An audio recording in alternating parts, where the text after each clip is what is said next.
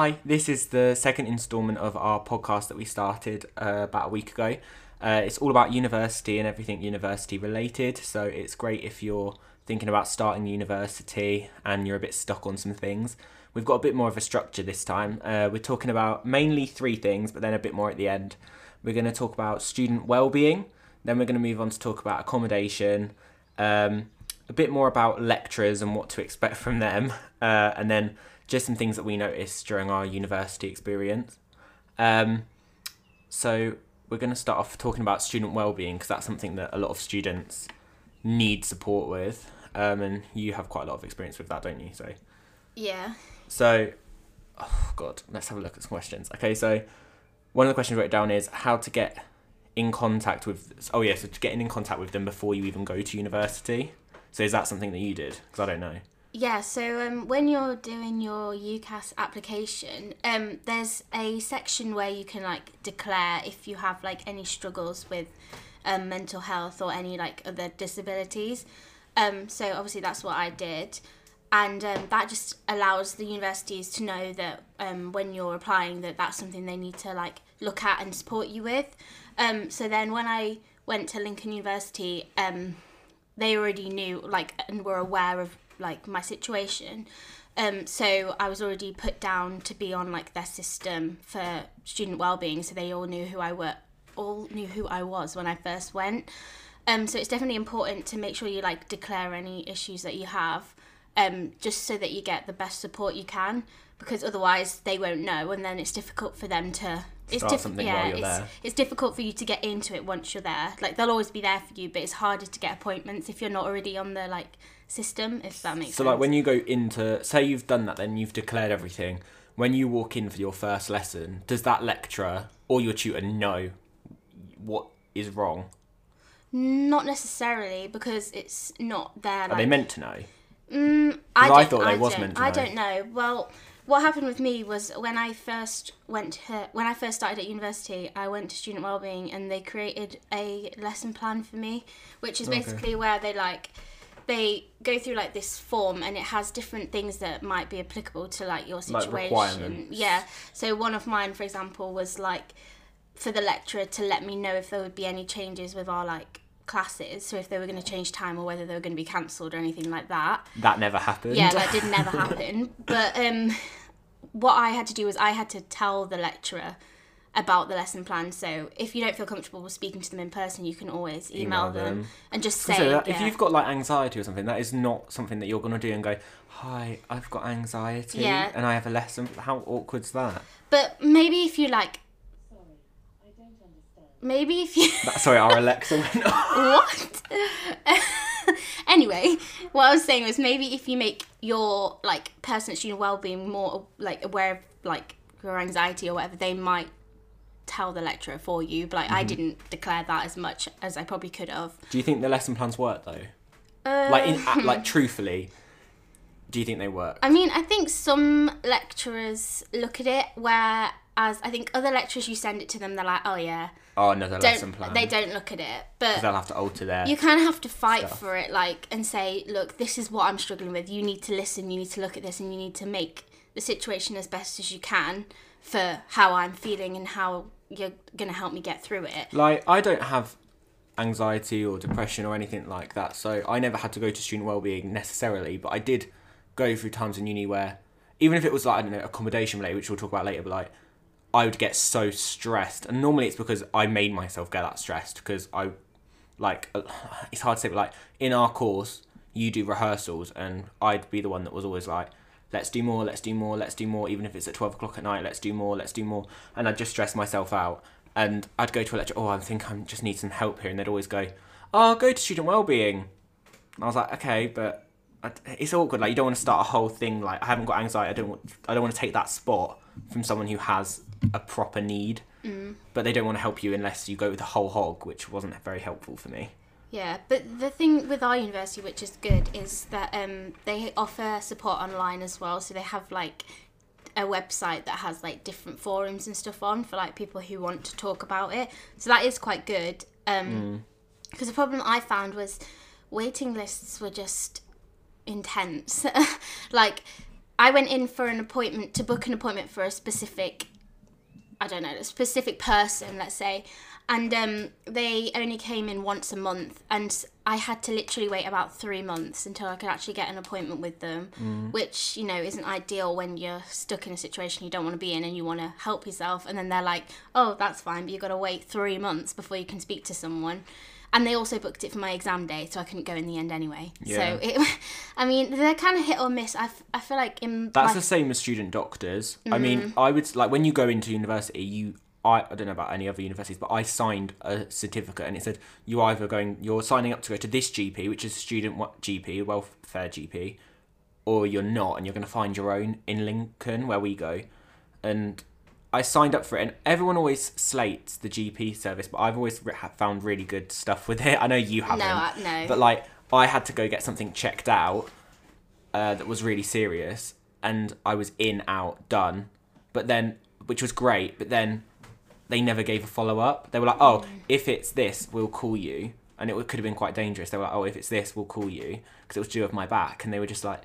And I never got a call, and I was like, "Well, I don't know if that means it's bad, it's good, but we'll never know." Yeah. And but I've always got in on the day because tip, just say it's an emergency, and they'll get you in. Yeah, see, I, I had a different experience with them because I signed up to them in first year, um, and I had to go to them about um, changing my pill, and they basically didn't listen to anything I said because I listed I couldn't go on certain medication because of Your like sister. yeah my family history and stuff that's like health conditions in the family and then she didn't listen to me and prescribed me a pill that like I shouldn't take and I was like that she gave me that pill because it was the cheapest option Yeah, definitely. and so after that, I just left and I went to like a normal GP because I just I don't know I found it a bit hit or miss. See, I just I've never had a problem with them, but it's really weird. I think they're better for I don't know, like m- m- minuscule to medium problems. But as soon as it starts to get a bit serious, like for like I don't know medication or mental health, they're a bit crap. But um, what's another question we got? We got uh, how long does it take for them to sort things out though? Once you call welfare, well, welfare, well-being. well, I never called. I always just used to go in because um they do like drop in hours. I think they were like twelve till three or something like that every day. Um, so I always used to just go in and then they'd give me like a form to fill in and then like 10 minutes later I'd speak to someone or they'd say like come back at this time. Um, so normally getting an appointment if you walk in is a lot easier than if you would like email or call. So I'd recommend to just go to the drop-in hours because then you're guaranteed to speak to someone. Not on any list. yeah but mm, see I don't know Th- they don't reply to emails very well so No, then again, no one at university, like No. anyone that's going to university, do not expect an inbox. Like you don't expect it because I, oh god, lecturers with emails. um, what kind of stuff do they offer? Um, they offer like quite a range of different things. Obviously, I can only talk about like things they've helped me with, but um, They offered you dog therapy. yeah, in third year they've been a lot more helpful than they were in first or second year. But that's because I've got like a specific. Need. no, I've got like a specific mentor. I don't know, really know what you call it. Like I've got a specific person, um, and she like a- offered me a stuff. tutor, Yeah. but for well-being. Yeah, yeah, and she's offered me quite a few things. Like she offered me, like you said, dog therapy, which was um, very interesting. I didn't actually take up the offer, but it's good that they have like a range of different things to help specific needs. But the problem is, to get that therapy, you needed to fill in like thirty thousand pages worth of Yeah, stuff. Yeah, and which a lot of the time it's quite intrusive yeah. questions. So you're like, oh, well, great. So you're not going to get anything very easily. Mm.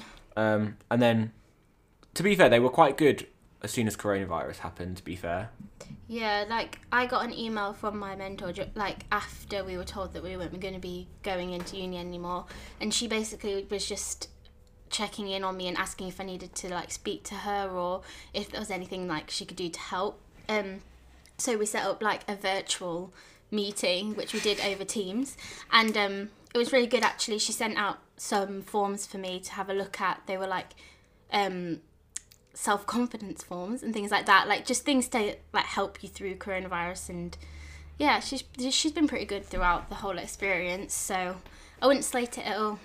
no, that's good.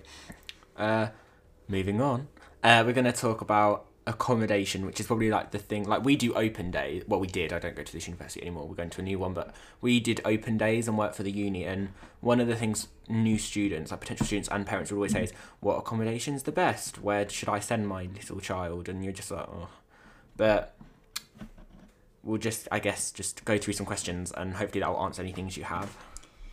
Yeah, so one of the questions you have written down is what sort of stuff would you recommend to buy before you go to university? Uh, I would say don't overbuy. I definitely spent way too much money on crap that you just don't need.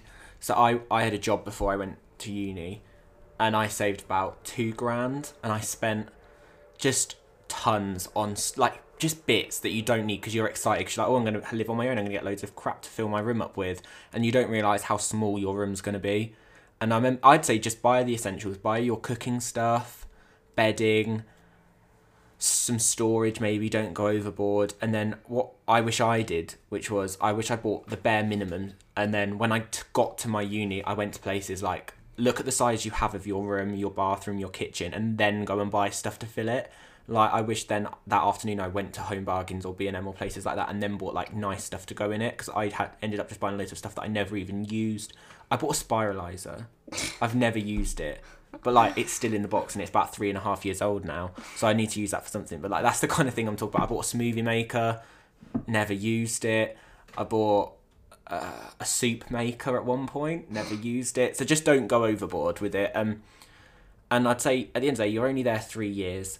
Don't go I say don't buy the cheapest thing available. Like if you need some pots and pans and stuff, don't go buying like Argos value because they'll just break. Especially if you've got like flatmates using your stuff, which was gonna happen. Let's be honest. But I'd say buy a decent quality stuff, and then you won't have to keep rebuying them, which I did for quite a lot of stuff. I think I've gone through like eighty thousand packs of cutlery because people seem to like to store it away like little hamsters in their room, and you never see it again. Uh, but yeah, don't go overboard. Uh, just like buy the essentials. So I know you had um, a few confrontations with your flatmates. So do you want to talk about that? yeah, like in like I remember watching. There's this girl that does YouTube called Alice Thorpe. Like everyone knows her in Lincoln, and she did this like thing that she explained a lot of her drama with, and I was like, oh, I'm never gonna have that. I'm gonna go to uni. I'm gonna make friends with my flatmates. It's gonna be great. Uh, that doesn't happen. So after I, I moved into my flat, my first flat, which was in a certain accommodation link, and it was great. There was me and one girl there for about a week, and then the other four people that we lived with moved in after that, and then it just went downhill from there.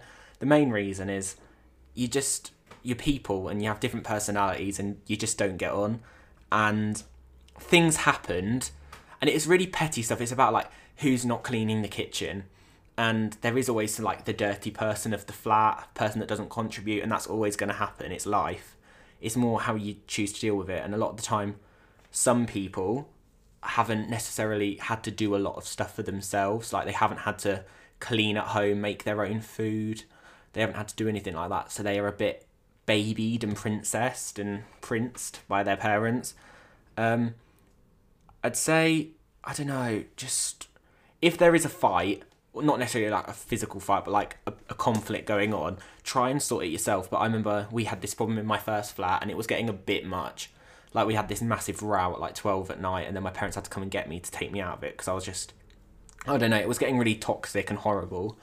And I had to contact on Facebook the like not the owner but the manager of my accommodation and they arranged a meeting. We talked it through. She then the manager then booked a meeting with people that I was having conflict with, talked it through and it was done and then it was basically carry on or get kicked out and then obviously no one wants to be kicked out so you just get on with it. But it can and you probably will find yourself fighting with people but just try and take the high road, which I wish I did, because sometimes I was really pathetic, like leaving post-it notes on the fridge. Like we had this massive fridge gate, which was a massive whiteboard, and we'd leave nasty messages to each other on it, which is really pathetic. But I suppose you need to grow up a little bit, I guess, including me, I guess. Um, but yeah, try and just contact your, the people who own the accommodation, and they can sort it out for you. So how did you deal with like homesickness and moving away from your home? Uh, not great. I was an hour away from my parents and my family, and I was really close to. I'm really close to my family. We talk every day. I have a niece. I had had a two-year-old niece when I went to uni. Um, we were really close, and then I also had a nephew when I was through going through university, and then I'm about to have another one, and uh, it's mm, it's hard because you know I I went home mostly because I didn't get on with my flat. I went home most weekends, and that just financially is not good. It was only twelve pounds on the train, but when you're doing that every week, I mean, I had about eighty pounds a week to last me, and then I was spending. I don't know, about 25 quid on trains, and it just wasn't practical. And the more you go home, the more you miss it. So, this is like an, an a thing I did. I actually tried not to go home too often in fir- in second year because I just also things start to actually count. So I just didn't have time to, and I found myself actually appreciating it when I went back a bit more. But yeah, I would say don't go home too much, but that's just my preference because I don't know, I just missed it a bit too much. What about like cleaning in your accommodation? Were people in your flat like good at cleaning? No, no, um, including me, including me. But I have one really bad thing is I'm bad at leaving my pots. So I'll leave my pots on the side for maybe two days. That is grim. Don't do it. but in in grand scheme, I was like Cinderella scrubbing away at everything compared to some of the people I came across, and not even just in my flat, but like some people. Oh, they're just grim. Like some people you know that they've got about 20 different pots and pans in their bedroom because they're eating all this stuff. You see them cook and they never clean it. And you just go well i know under your bed you've got like cockroaches and rats because you're leaving loads of your crap in there. And also this is disgusting. I moved into my flat and i had to call about two weeks in i had to call the like I don't know, the plumber-ish kind of person to co- unblock my shower because my shower wasn't working, and it was because there was pasta and beans in my shower and noodles where someone had obviously been washing up in my shower like before I moved in. The, per- the tenant that lived there before me, which is grim. But um, try and I don't know while you're in like the honeymoon phase of moving in with each other, I definitely try and get a cleaning rota up. No one's gonna stick to it, but I suppose at least then you've tried. I'd just say no. There's always going to be someone that isn't going to clean because, like I said, some people are lucky enough to never have had to done anything like that. Um, sorry, it's true, but yeah, I'd say that. What about like parking your accommodation? How was that? Uh, yeah, that it expensive is the one word that's going to top it up, I guess. But I don't drive. You do. Yeah. So you can talk about that. But I'd say I remember when we got together, my accommodation charge is five pounds to stay from ten p.m. till about seven a.m. And we, I think we spent initially when we first got together about I don't know about four hundred quid on parking permits. It's ridiculous, absolutely extortion. I don't know how they charge it. I was furious. I think they've got a cheek, but um, um, it's expensive, and the university parking's just as bad, which I'm sure you can say because even what they do offer for free, it's in times that you don't need. Yeah, so in first year I lived about a 20 minute drive away from the university.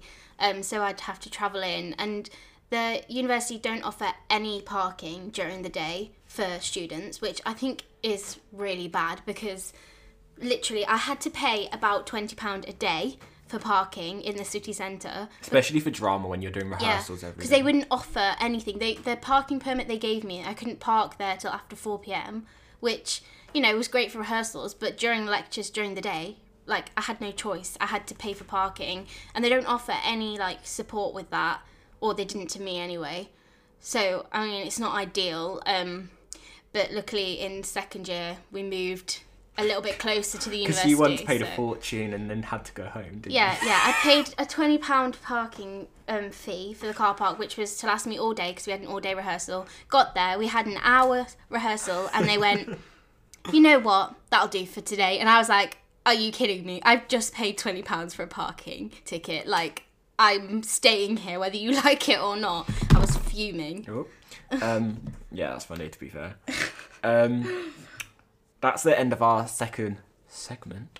Um, we're still getting used to this. Uh, we're now going to talk about just things that we thought, like we jotted down things that we wanted to talk about that are a bit like they don't really fit anywhere. Uh, and one of the things we thought, if I was going into university, what I'd like to know is how much support the lecturers give you. And you can start that off. Um, hmm. It's kind of it is like related to what tutor you get. I feel like in first year they're a lot more like babysitting than they are in second and third year. Like in first year they'll like help you with your essays and stuff like that. But you get to second year and they're like, Bye. you should know how to do this by now. And I'm like, I've had a year, but okay. Like it's hard to get used to the way you have to write for university because it's so difficult. and so the different. quantity of writing. Yeah, it's so different. Because like they think, so you do two or three courses a semester. They think, oh, we'll give you a précis, which is five hundred word, which is a tiny five hundred word essay. That's a lot for someone that's only uh, ever had to do a one thousand word essay for A level, like throughout their entire process. Mm. Whereas now you've got to do five hundred words a week, learn how to cite it, write academically. That's hard, and they just kind of think, oh, you've done it for three weeks, you know what you're doing. Yeah, because they expect you to be able to write really like succinctly, like so you're not blabbing about things. But it's hard to learn to do that, and I feel like and then they, they say, you. then they say, oh, you've not been, um, It- yeah, yeah, you need to expand here. Like, how am I supposed to Expand. expand, when I have 500 words? So like we just did an essay. It was like a portfolio thing, and we only had a thousand words to talk about this entire performance. And they were like, "Concise is best. Concise is best." What's on the feedback? Or you weren't, ex- you didn't expand enough, and you're like, "Well, I don't really." I mean, it's just an uphill battle with that, I guess. But I think when it comes to support in first year, it's great. They definitely baby you a bit, but then they kind of just drop you off, I guess, and you just don't. I mean, I'd say if you you get about two or three meetups with your designated tutor every semester, every academic year, take them. I I miss so many, mm. and I wish. Not only that, it's like if you don't miss, if you miss them, they're never going to connect with you, and then when you actually need them, you've screwed yourself because they don't know you that well. Like in my last one, I actually went to it, and he was like, "I feel like I've never had a chance to connect with you because I don't know." And he like he was quite sweet. He was like, "Through no fault of my own," but I don't know. I think meet up with them if you can because they're only there to help you, but at the same time, it's on their terms, mm. which I guess is fair enough. But like they have office hours, which is like two hours a week. You can go and see them, which sounds very generous. But when you think an entire university is trying to fit into your two hours a week, I mean, every time I went to go to someone's office hours, they were never available because someone had already booked in advanced. So actually, I never got to speak to anyone really that much. Uh, this is a touchy one. We were talking about if you need to not report, but I don't know, bring up a problem about a lecturer. Have you ever done that? I haven't, but I know you have. Have you wanted to? um, I know a lot of people that's done it. I've done it twice, um, mostly because the first time I did it, I had a problem with a lecturer in the way that they were speaking to someone, uh, and they like they they took the mick out of someone's reading ability and in quite a harsh way, and they have a bit of a disability when it comes to reading, and I was like, oh, that's not on. And then also I remember like they brought up my work on the board, and they were like, this is sentence is syntactically, I guess, wrong, and it wasn't.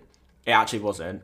Uh, and then they said this is how you should correct it to make it right, and theirs was awful. It was actually not correct. Like the grammar was appalling, and you're like, I don't know how to bring this up without being arsey, I guess.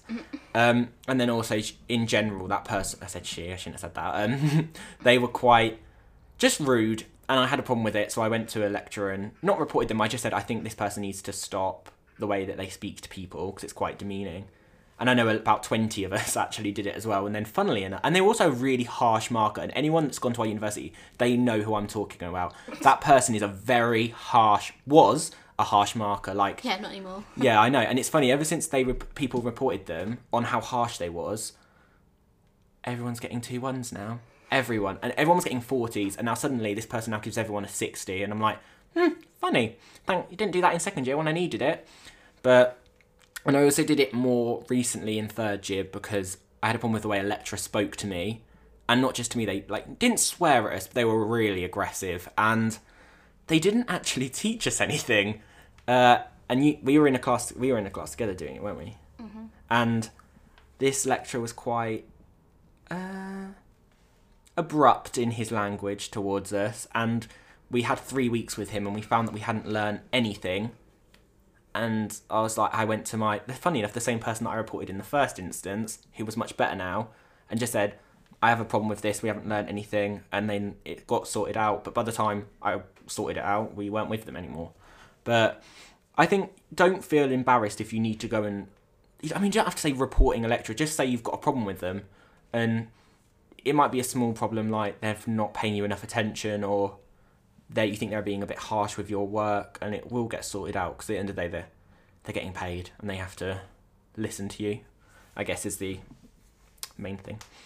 Uh, you can talk about this. Which one? Argue your marks. I mean, I never have argued my marks, but I know you definitely have. Yeah, but now you're making out like I argue everything because I've reported two. Like, I haven't reported them. I, I like just said it wasn't right, uh, and I don't argue my marks. I just question them yeah, yeah. because sometimes the mark you get and the feedback you get are, don't- they, don't they don't match. So you'll get glowing feedback with one tiny critique, and you'll get a sixty, and you're like, well, if I've had glowing critique, if you've had, if I've had glowing feedback, why aren't I getting a seventy? So I don't argue them. I just question them, and then I don't know. I do have. I had a problem with one of the marks I got.